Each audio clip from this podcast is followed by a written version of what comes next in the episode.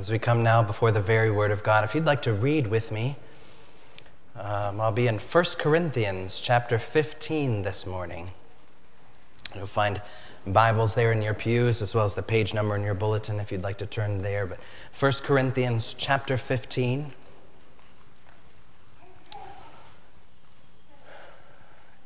And before we read, would you, would you please pray with me?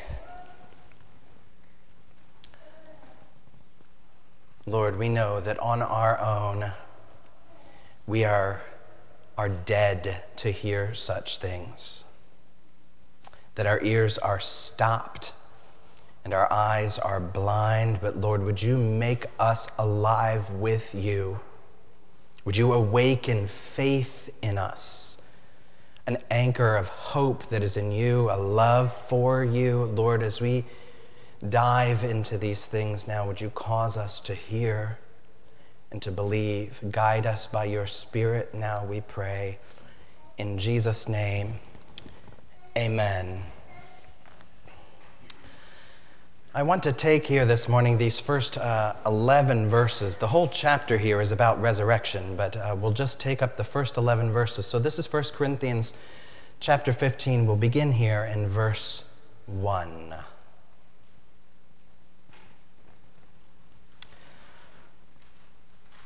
Now I would remind you, brothers, of the gospel I preached to you, which you received, in which you stand, and by which you are being saved, if you hold fast to the word I preached to you, unless you believed in vain.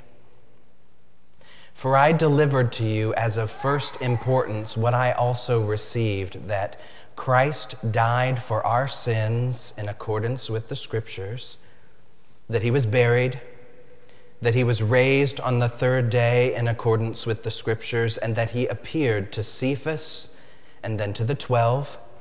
Then he appeared to more than 500 brothers at one time, most of whom are still alive, though some have fallen asleep. Then he appeared to James then to all the apostles, and last of all, as to one untimely born, he appeared also to me. For I am the least of the apostles, unworthy to be called an apostle because I persecuted the church of God. But by the grace of God, I am what I am, and his grace toward me was not in vain.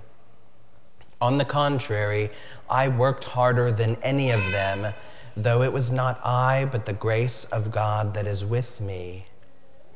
Whether then it was I or they, so we preached, and so you believed. This is the Word of God. Now, today is Easter Sunday.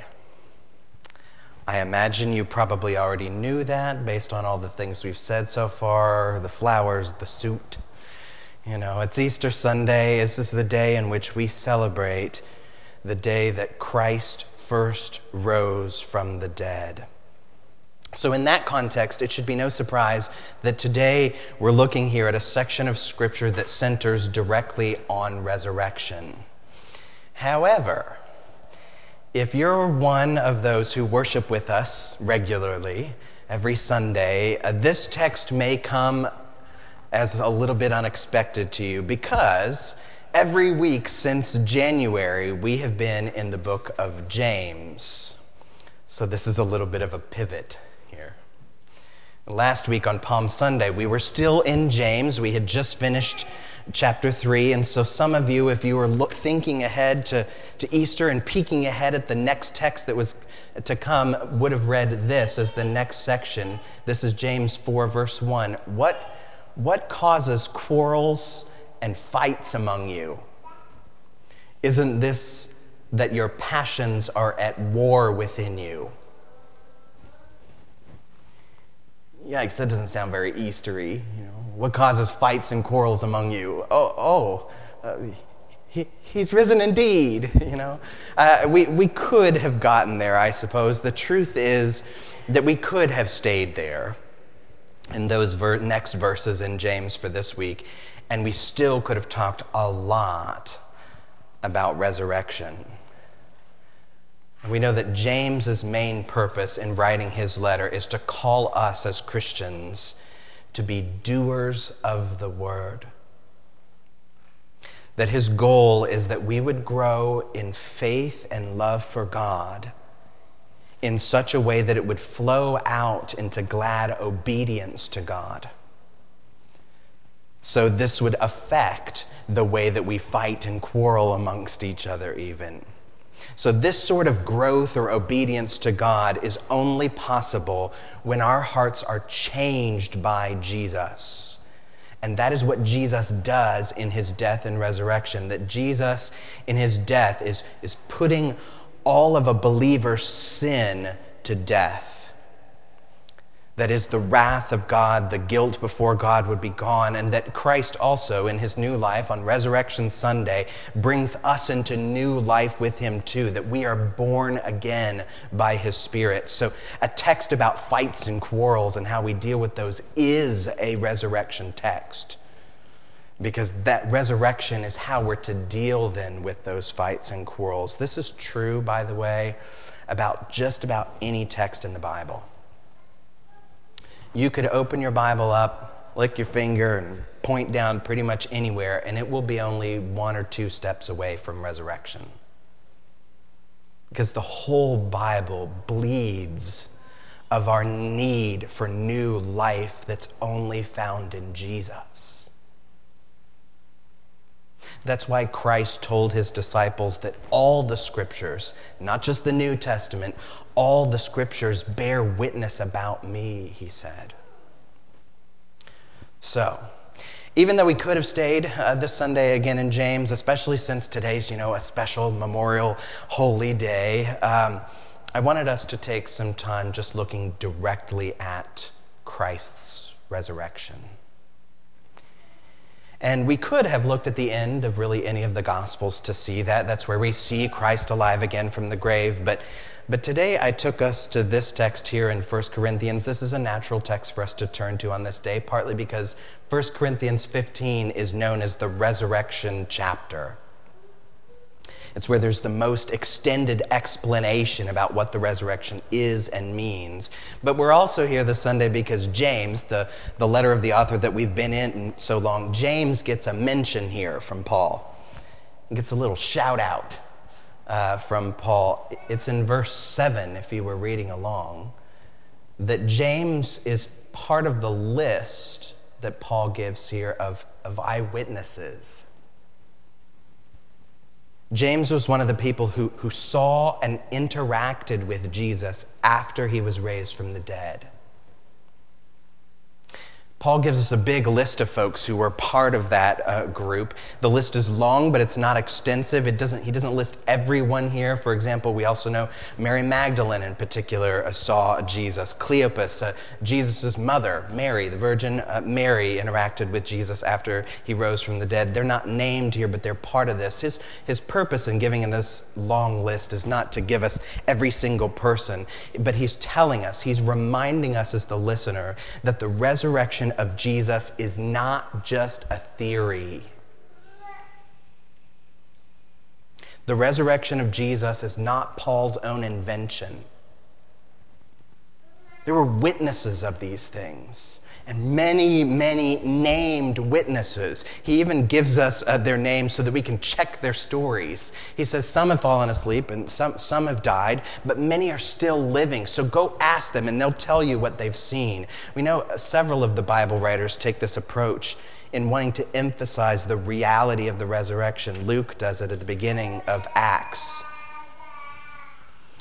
This is how Luke starts off the whole book of Acts. Listen for the section about resurrection. In the first book, O Theophilus, he writes, I have dealt with all that Jesus began to do and teach until the day he was taken up, after he had given commands through the Holy Spirit to the apostles whom he had chosen. Jesus presented himself alive to them after his suffering by many proofs appearing to them during 40 days and speaking about the kingdom of God. Luke is telling us here don't just believe me. There are many proofs, many people who saw such things. We could look at other places in the Bible that talk about this. John, and First John, for instance, talks about the reality, the tangibleness of Christ's resurrection. It is important to these writers of the Bible that their listeners know that what they are saying is actually true that these things are based in fact, based in evidence, that the death and resurrection of Jesus is not just legend, it's not just a parable we tell, it's not just a symbol of love and sacrifice, it's not even some sort of socio political power play, you know, that the disciples were trying to establish some credibility if they can somehow get people to believe that Jesus is still alive. They count the resurrection of Jesus as verifiable history and it's a history on which they stake their entire lives. For many of them, even to the point of being killed for the reality of that. Side note, by the way, just a bonus to throw in here. A skeptic of Christianity,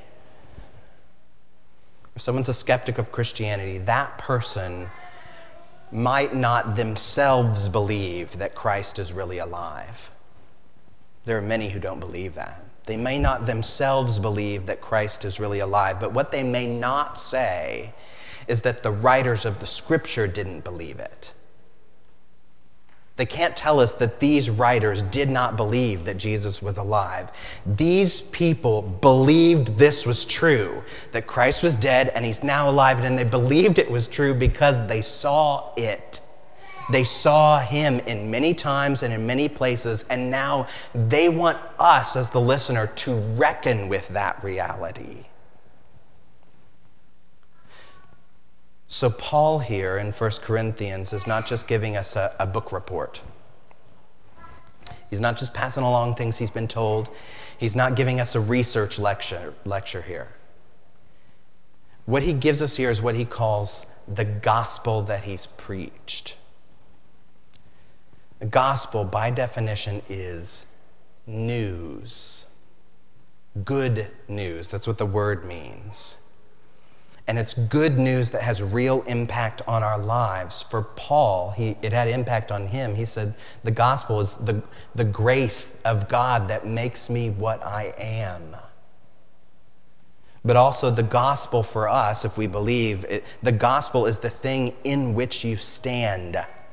The gospel is the thing by which you've been saved. It's that which you hold fast to. The gospel is really necessary for our lives.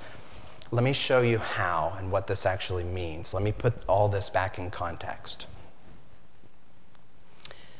If we were to read through the whole book, the whole letter of First Corinthians in one sitting, we won't. We don't have time for it. We could, but we won't. If we were to do that, if we were to read through it all at once, even if you've never read it before, you would notice that what Paul's writing is a letter. And even more specifically, it's a a response letter. And he's writing to the church at Corinth in Greece. This is a real place that you can even today go and visit.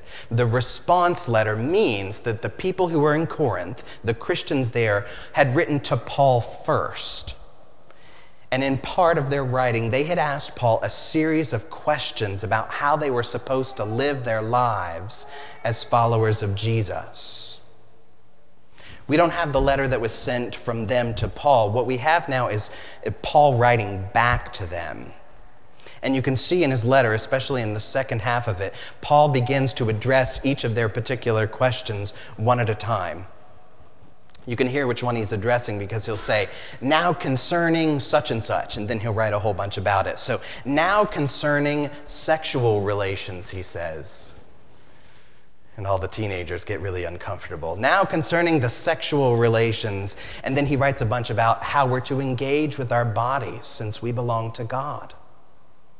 That this is not just something we can think our own bedroom is our own business.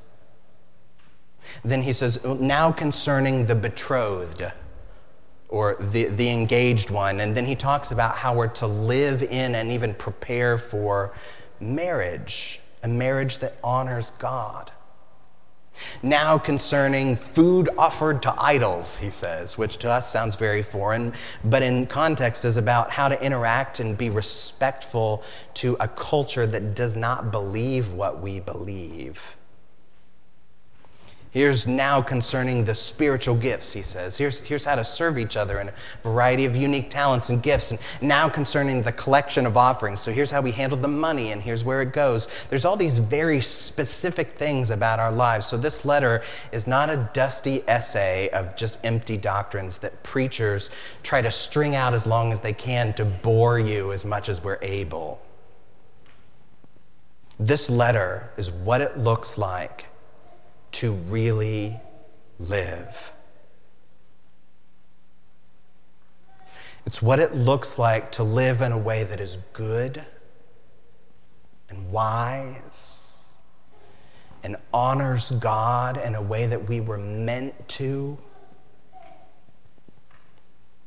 So, Paul, in this series of addressing the questions, he gets then to the end of the letter. And at the end, he, he gives a closing greetings. He says, Hey, here's my travel plans. Here's where I'm going to go. But before he closes the letter, he's answered all these questions. Before he closes, he now spends all of chapter 15, where we are now, all of that unpacking the reality of the resurrection of Jesus. And in this chapter, there's not a specific application about how, what we're supposed to do with this. Now, here's how you're supposed to live. This is just information about the resurrection. But in putting it here, it's as if Paul says to us, I've told you all these practical things, but I, but I cannot let you go without telling you this.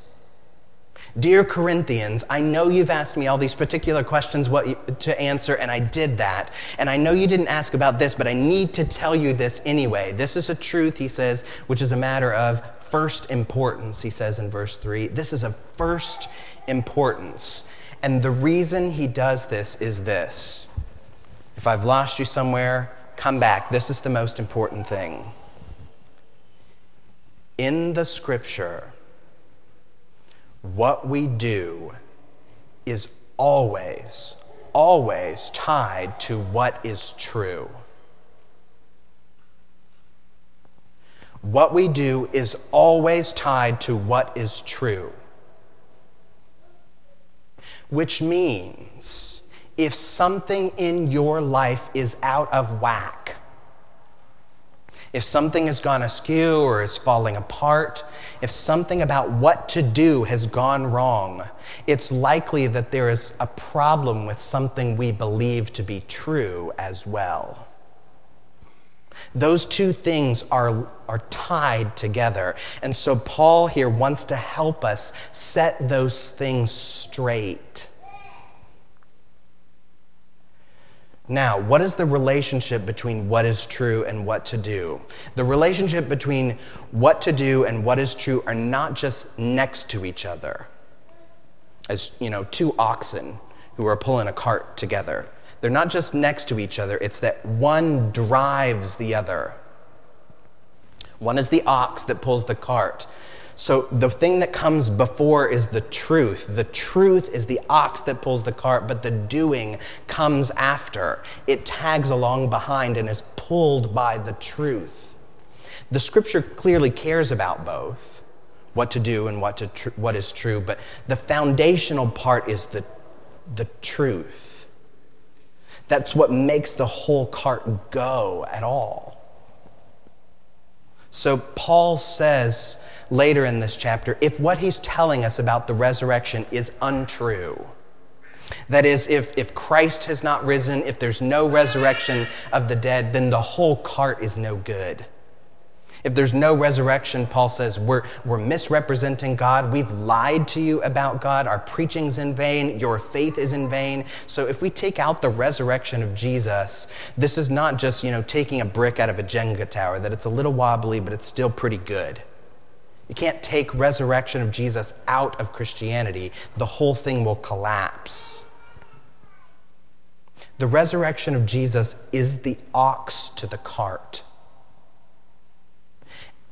And if resurrection is untrue, our cart is hitched to a dead ox. And that would be a terrible, useless, hopeless place to be. Paul's argument then is that this really is true if the resurrection really is true and if we really hold it to, to be true, that, that this resurrection of Jesus will be the strong ox that carries our whole lives and will produce in us what he says in the last verse of the chapter it'll produce in us steadfastness, immovability, abounding in the work of the Lord, knowing that your labor in the Lord is not in vain.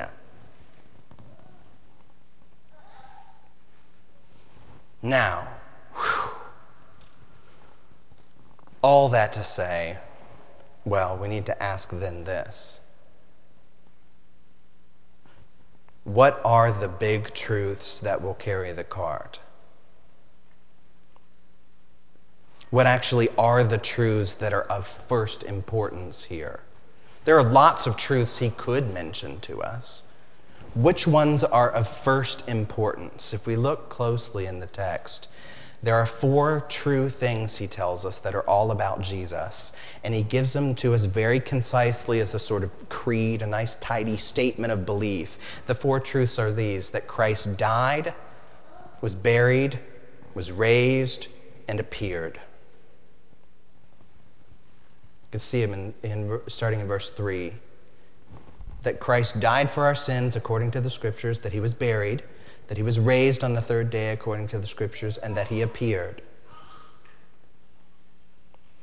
And real quick, before we unpack what's on this list of four, you'll notice there are a lot of things that are not on this list. Not on this list of central truths are details about racial relations.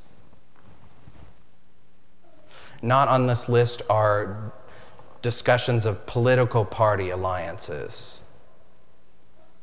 Not on this list are thoughts and opinions about vaccines or ethics of abortion.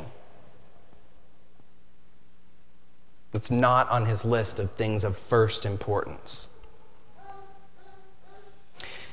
And if a person were to look at American Christians from the outside, depending on who it is or what group they're looking at, if people were looking at us from the outside, they might think that some of those other things are central to our beliefs, that we care more about politics or race or vaccines or abortions than we care about Jesus. And the reason why they might think that is because they hear those things from our mouths. Those sorts of things dominate our conversation, and, and, and if we let that happen too much, Jesus gets pushed further and further to the side until he becomes just a side piece, if he's even there at all. We know, of course, these other things matter. Race matters, abortion matters, all these hot issues matter, and the Bible gives us lots of good wisdom to wrestle through them. But we have to be careful not to let the cart come before the ox, or else we'll lose the ox altogether. Now, if we're to keep the ox at the center, if we're to keep Jesus as central, as the chief cornerstone, that's how we're to have any hope dealing with the rest of all these other aspects of life. So let's look at him now as the center. Paul sets these four truths clearly in our sights. And to help us, I guess, to, to think through them, he sets them in two groups of two, two couplets. And the first in each couplet is the core truth. The second thing is the thing that confirms its reality. So Christ died and was buried. The burial confirms the reality of his death. And then he says, Christ was raised and appeared. So the appearing confirms the existence of the raising. So the main things then are the two at the front of each couplet that Christ died and was raised. And, and Paul gives us just a few clarifications about those things. Truths, he tells us, that we need to know. So let me briefly address two, a few things just about these two truths, and then we'll be done. Okay? A couple of things. One thing we should notice about both of them when he says Christ died and Christ was raised. When he says that in the text, he says both of these things were in accordance with the scriptures. That he died according to the scriptures and he was raised according to the scriptures. You may have noticed that. In other words, neither one of those things was an accident or a backup plan. His death was not an accident, nor was his raising an accident.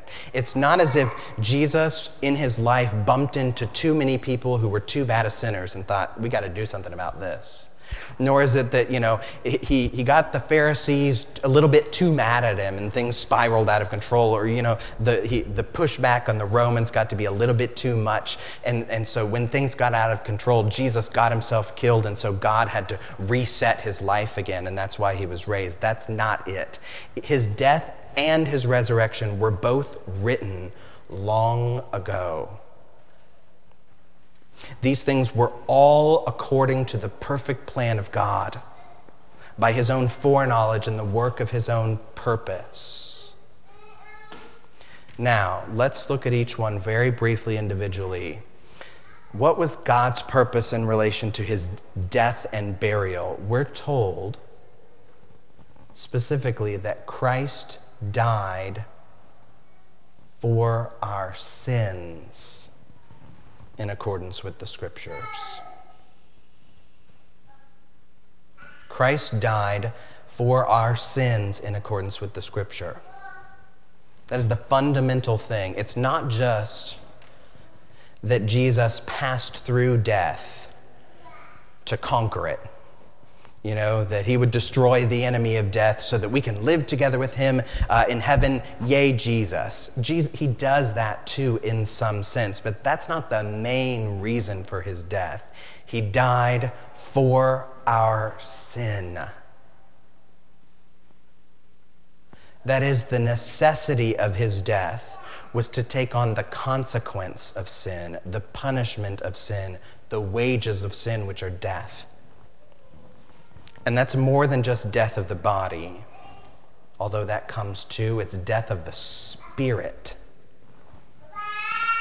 That is, when we die in our body, the spirit and the body are torn apart. But when we die in our spirit, when we perish, if we die in spirit, what's torn apart is us from the presence of God. That's what Jesus faced on the cross, by the way. The worst part of the cross was not all the blood, the nails, the, the whipping, the, the, the, the cross itself and the woodenness of it, that Jesus actually died probably because of asphyxiation on the cross. That's not the worst part. The worst part was the death of his spirit. In the sense that Christ on the cross was forsaken by the Father, that the good presence of his Father was removed from him. This was the judgment that comes upon sin, and Christ drank that down to the very bottom, took every drop for sin upon himself so that we would not have to drink it.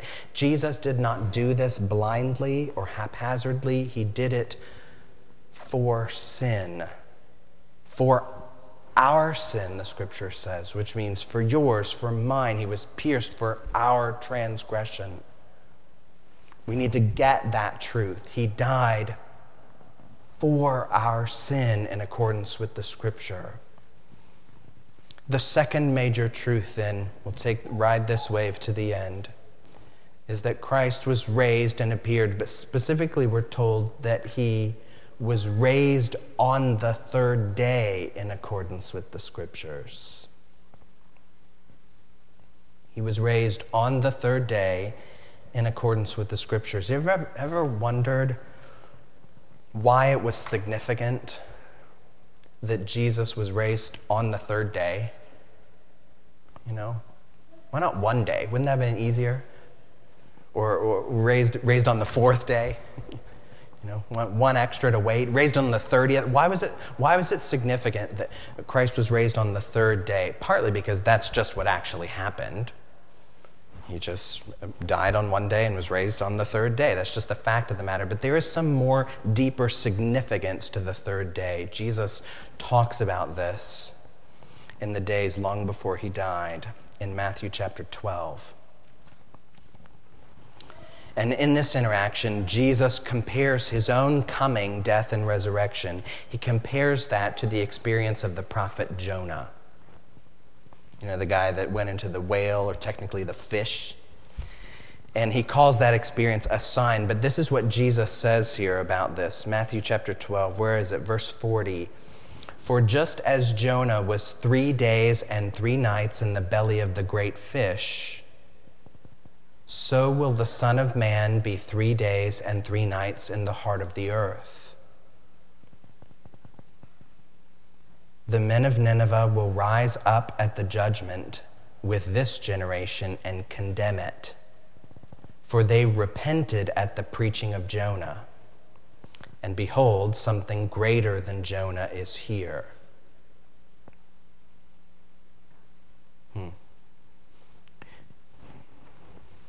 Let me paraphrase what Jesus is saying to us here. He's talking about the prophet Jonah who was all but dead in the fish. You know, he, he went against God's ways and, and, and got thrown, thrown off the boat into the ocean and is eaten by the great fish. And for three days, he's in the fish and then belched back out onto the land, is alive again in some sense. And Jonah, this now living prophet who's alive again, is pronouncing the judgment of God against Nineveh for Nineveh's own sin and wickedness. And the people who lived in Nineveh, who heard Jonah, who saw Jonah, they heard these words of judgment and they turned from their sin. They repented and they cried out to God in a great chorus. They cast themselves upon God's mercy, and God did have mercy upon them. The people were saved from their sin. They did not experience the judgment of God's wrath. in comparing himself to Jonah, how his own death and resurrection would come in three days, Jesus is saying his own situation is similar but bigger. Something greater than Jonah is here, he says, which means there's a greater salvation. The life that comes through Jesus is greater than the life that comes through Jonah. That through Jesus we have resurrection life, that is, the, the mortal puts on immortality. But that also means that judgment is greater as well. That there is judgment if Jonah is rejected, but for those who do not receive Jesus, there is wrath still to pay. Wrath that, unless we repent and call out for the mercy of God through Jesus, we will taste forever.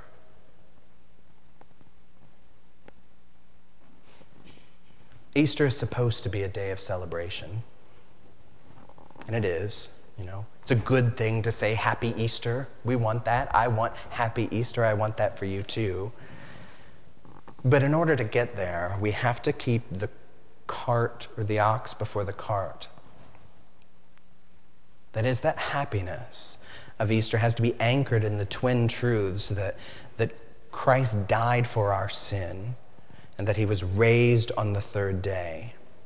And if it's anchored in that, the day comes for us as a day gushing with you know, victory and freedom and life that is real and lasting. It's a celebration, though, that comes only by way of Jesus. To know this sort of life, we must repent of sin and believe that Christ has died for that sin, if we do, then the life of Christ is our life too, and his grace to us is not in vain. Would you pray with me?